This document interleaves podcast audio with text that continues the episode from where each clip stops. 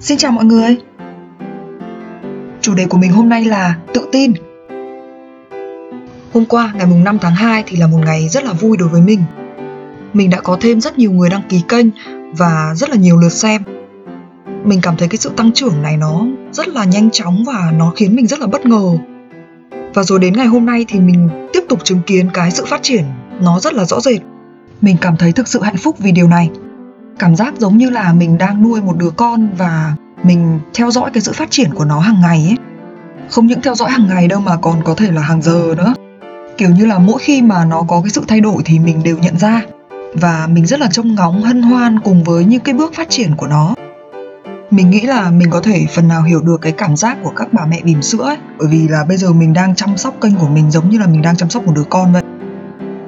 Cái cảm giác mà nhìn đứa con của mình mỗi ngày nó một khác ấy nó rất là sung sướng và nó rất là hạnh phúc. Mặc dù hiện tại thì cái kênh của mình nó còn rất là nhỏ, thế nhưng mà để đạt được những cái điều hiện tại thì mình cũng đã phải nỗ lực, mình cũng đã phải bỏ ra rất nhiều công sức. Mình biết là qua từng cái video thì mình đã phát triển hơn rất nhiều, mình đã tiến bộ hơn. Đối với một số người thì những cái điều mình làm nó cũng chẳng có ý nghĩa gì bởi vì là nó quá nhỏ bé. Nhưng mà đối với mình ấy thì nó thực sự có ý nghĩa không thể diễn tả hết được. Và mình nhìn thấy cái năng lượng của mình mình nhìn thấy công sức của mình. Mình nhìn thấy cái mong muốn là muốn lan tỏa những cái điều tốt đẹp đến với mọi người. Mình cũng không cần gì hơn thế cả. Đối với mình thì sự đón nhận và sự công nhận của mọi người là phần thưởng quý giá nhất. Khi mà có được cái sự công nhận của mọi người thì mình có thêm cái sự tự tin và có thêm động lực để tiếp tục làm cái công việc mà mình đang yêu thích này hồi bé thì mình không phải là một người tự tin đâu. Hồi bé mình là một người rất nhút nhát và rất là tự ti, luôn sợ hãi. Và nhất là khi mà gặp người lạ thì mình cảm thấy rất là thẹn thùng, ngại ngùng á. Thậm chí là mình còn không dám chào hỏi người lạ. Đặc biệt là hồi học tiểu học thì mình rất là hiền, rất là nhát và rất là ít nói. Do đó nên mình là một nhân vật khá là mờ nhạt ở trong lớp và hình như là còn bị bắt nạt nữa. Và theo như mình nhớ thì cái học kỳ 2 của năm lớp 5 mình đã bị học sinh trung bình học lực của mình lúc đó thì cũng chỉ là học sinh tiên tiến thôi, nhưng mà kiểu là một cái tầng lớp kiểu lẹt đẹt ở trong lớp ấy, không được tôn trọng ấy, không có tiếng nói. Giống kiểu là một phó thường dân ấy, học hành thì bình thường nhưng mà đấy, bé tí nứt mắt ra đã biết thích người khác rồi đấy, đã biết yêu bạn này bạn kia. Nhưng mà bởi vì lúc đó tự ti mà, xong lại còn là kiểu tầng lớp thấp ở trong xã hội nữa nên là chỉ kiểu thích thích thế thôi và để đấy thôi chứ không bao giờ dám mơ tưởng. Hồi tiểu học thì mình học bán chú mà mình thì lại là người mà không ăn được nhiều món ấy. Hồi bé mình không ăn thịt, mình chỉ ăn trứng, ăn đậu, ăn rau, ăn muối vừng. Kiểu như là các thứ mà cứ dính đến động vật thì mình sẽ không ăn ấy. À nhưng mà ruốc thì mình ăn được nhá. Bị học bán chú thì kiểu cô bắt phải ăn ấy. Kiểu không muốn ăn thịt nhưng vẫn phải cố mà ăn ấy.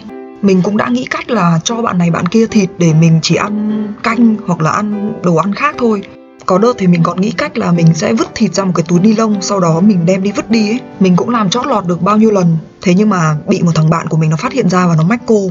Cay thật. Cái mặt nó lúc mà đứng giữa lớp mách cô ấy, nó còn rất là hả hê cơ. Ghét vãi. Những hôm mà mình không có cách nào để vứt thịt đi được thì mình sẽ phải cố ăn. Và thường thì những hôm đó mình sẽ là một trong số những người ăn chậm nhất lớp. Kiểu cả lớp đi ngủ rồi mà mình vẫn còn phải đứng ăn ấy. Khổ dã man luôn cho nên là những năm tháng cấp 1 của mình là không hề biết đến tự tin là gì. Nhưng mà mọi chuyện đã thay đổi khi mình bước vào cấp 2. Giữa học kỳ 1 của năm lớp 6 thì ờ, cô giáo chủ nhiệm của mình nêu tên của những người mà có khả năng trở thành học sinh giỏi của cái học kỳ 1 đấy. Thì trong đó có tên mình, mình cũng rất là ngạc nhiên. Trong số bạn bè cùng lớp của mình lúc đó thì có một số bạn là cùng học cấp 1 với mình, bao gồm cả cái cậu bạn đã xì đều vụ mình vứt thịt vào túi ni lông.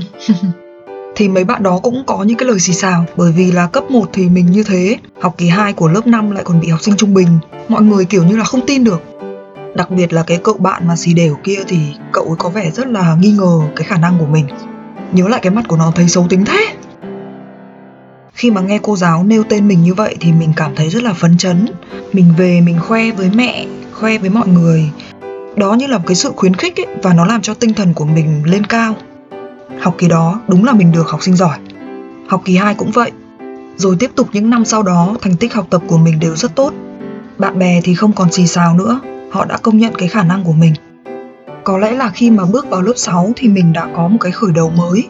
bạn bè mới này rồi cô mới này rồi cái môi trường mới ấy thì như kiểu là mình được bắt đầu lại từ đầu ấy rồi mình cũng nhận được những cái sự tin tưởng từ cô giáo ngoài cái chuyện học lực ra thì mình còn được cô tin tưởng giao cho những cái chức vụ ở trong lớp từ những cái chức vụ nhỏ như là thành viên hội chữ thập đỏ, quản lý cơ sở vật chất, tổ trưởng, cán sự môn anh, thì sau đó mình còn được giao cho những cái vị trí cao hơn, đó là chi đội trưởng và lớp trưởng. Và có đợt là mình còn làm cả hai chức luôn. Nghe có vẻ rất là oai, nắm hết quyền hành trong tay nhưng mà thật ra thấy mệt lắm. Áp lực ra phết đấy. Nói chung thì 4 năm cấp 2 của mình khá là rực rỡ.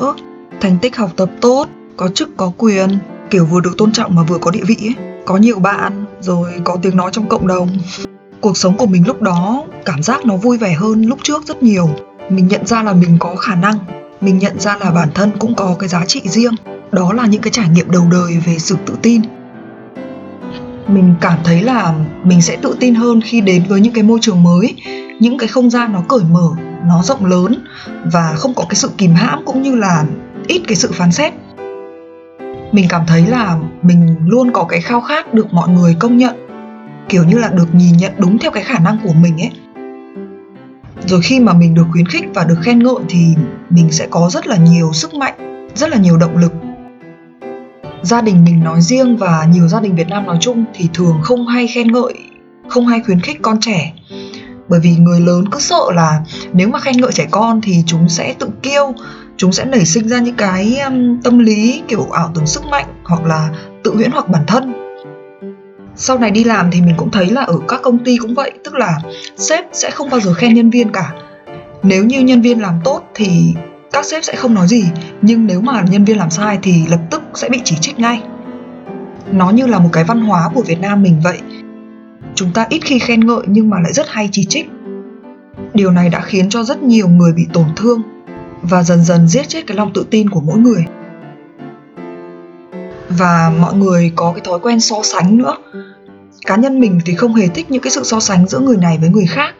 Mỗi người thì đều rất khác nhau, nên mọi sự so sánh đều là khập khiễng. So sánh thì nó gây ra cái sự ganh ghét, tị nạnh và sân si. Nhớ lại hồi bé thì nếu mà mình hay bị so sánh với ai thì mình sẽ có xu hướng ganh đua và thi đấu với người đấy mình sẽ lấy họ ra làm một cái thước đo và cố gắng có được những cái thành tích giống như họ. Kiểu như là mình thấy những cái người đó được khen, được công nhận thì mình sẽ chạy theo những cái thứ đó. Thậm chí là những cái thứ mình không thích. Rồi, kiểu, mình bỏ quên những cái thế mạnh của bản thân. Mình thấy những cái thời gian đấy nó rất là phí hoài ấy. Những cái thời gian đấy mà mình được tập trung để phát huy cái thế mạnh, phát huy cái tố chất thì sẽ tốt hơn nhiều hồi đó còn bé nên hầu như là mình sẽ phải nghe theo gia đình. Mình không dám đấu tranh để làm những điều mình thích ấy. Mình cũng từng nêu ra những cái ý kiến và mình nghĩ là người lớn thì họ không nhiều thì ít, họ cũng phát hiện ra những cái năng khiếu của mình. Thế nhưng mà những cái thứ mình thích thì nó lại không được thực tế. Nó rất là kiểu bay bổng ấy, nên là đã bị mọi người ngăn cản thời buổi kinh tế thị trường, cho nên là mọi người luôn hướng đến những cái mà kiếm được nhiều tiền ừ, kinh doanh, ngân hàng, tài chính. Khi mà đăng ký nguyện vọng để mà thi đại học ấy, mình đã chọn thi vào khoa tiếng anh. Bởi vì trong các môn học ở trường, từ cấp 2 cho đến cấp 3 thì tiếng Anh vẫn luôn là cái môn mà yêu thích nhất của mình. Và điểm tiếng Anh của mình thì luôn rất là cao. Mình chọn khoa tiếng Anh vì muốn tìm hiểu sâu hơn về tiếng Anh và muốn là sau này mình sẽ trở thành một giáo viên tiếng Anh ấy. Mình đã thi đỗ vào khoa mà mình chọn. Tuy nhiên cái thời điểm đó thì ngân hàng đang rất là hot. Thế nên là sau khi mình nhận được những cái lời khuyên thì mình đã quyết định là chuyển khoa mình đã chuyển sang khoa tài chính ngân hàng và mình đem theo một cái hy vọng đó là sau khi mình tốt nghiệp thì sẽ được vào làm ở một cái ngân hàng nào đó lương cao và ổn định thế rồi, người tính không bằng trời tính khi mình học xong thì ngân hàng nó hết hot các bạn ạ. Và cái quá trình 4 năm học đó thì mình cũng không hề thích. Thành tích học tập của mình thì cũng khá, nhưng mà mọi thứ như kiểu là mình hoàn thành nghĩa vụ thôi, làm tròn trách nhiệm vậy thôi. Sau này khi đi xin việc thì cũng có những lúc mình ứng tuyển, thi tuyển, rồi phỏng vấn vào các cái ngân hàng. Nhưng mà thực sự là nó không hề phù hợp với mình. Chuyển khoa là một cái quyết định sai lầm, nhưng mà cũng là một bài học rất là quý giá. Giờ mình ngẫm lại thì mình thấy là tuy là đấy là một bước đi sai lầm nhưng mà chính nhờ cái bước đi sai lầm đó thì mới dẫn đến nhiều thứ sau này để mình có thể nhận ra được cái đúng đắn. Nhờ cái con đường đó thì mình đã gặp được rất nhiều người bạn rồi những cái cơ duyên bức tranh của mình nó trở nên nhiều màu sắc hơn và cuộc sống nó có nhiều những cái trải nghiệm phong phú đa dạng nhiều góc cạnh hơn. Mọi thứ nó rộng mở hơn. Và với mình thì khi mình đi ra ngoài ấy, mình cảm thấy tự tin hơn những người mà tiếp xúc với chúng ta nhiều ấy, thì thường họ chỉ hay nhìn thấy những cái khuyết điểm của chúng ta thôi. Còn những người mới, những người lạ thì lại rất hay nhìn thấy những cái ưu điểm của chúng ta. Chúng ta hiện lên một cách rất tươi mới và lạ lẫm. Họ sẽ trầm trồ và khen ngợi với những cái hay, cái tốt của chúng ta. Mình có cảm giác là khi mà mới quen ấy, thì mọi người sẽ cởi mở và bao dung với nhau hơn. Vì là chưa thân thiết nên chúng ta sẽ giữ khoảng cách với nhau và rất là tôn trọng nhau. Nói đến đây thì mình nhớ đến một câu đó là, nhân sinh nếu chỉ như lần đầu gặp gỡ. Câu này ngụ ý là, khi mà con người mới gặp nhau ấy, mới quen biết nhau ấy, thì cái ấn tượng ban đầu nó rất là đẹp.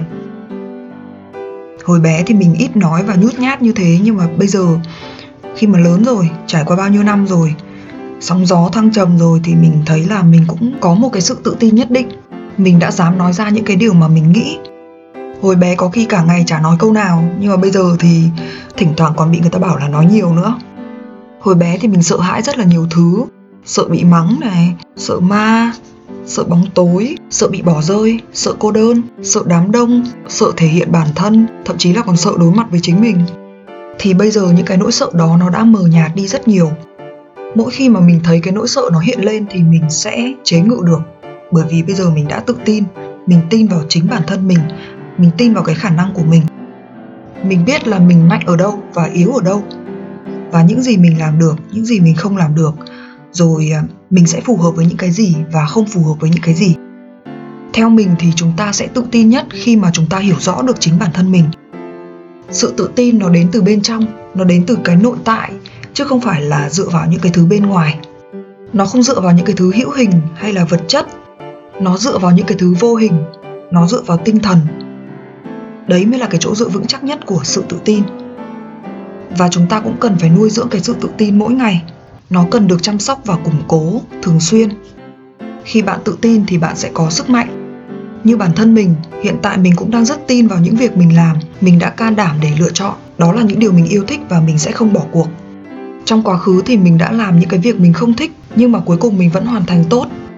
Vậy thì hiện tại, khi mà mình được làm những cái công việc mình thích thì mình chắc chắn là nó sẽ có một cái kết quả nó rất là tuyệt vời. Vì mình đã làm nó với tất cả những cái tâm huyết của mình, tất cả những cái tinh hoa mình đã dành cho nó.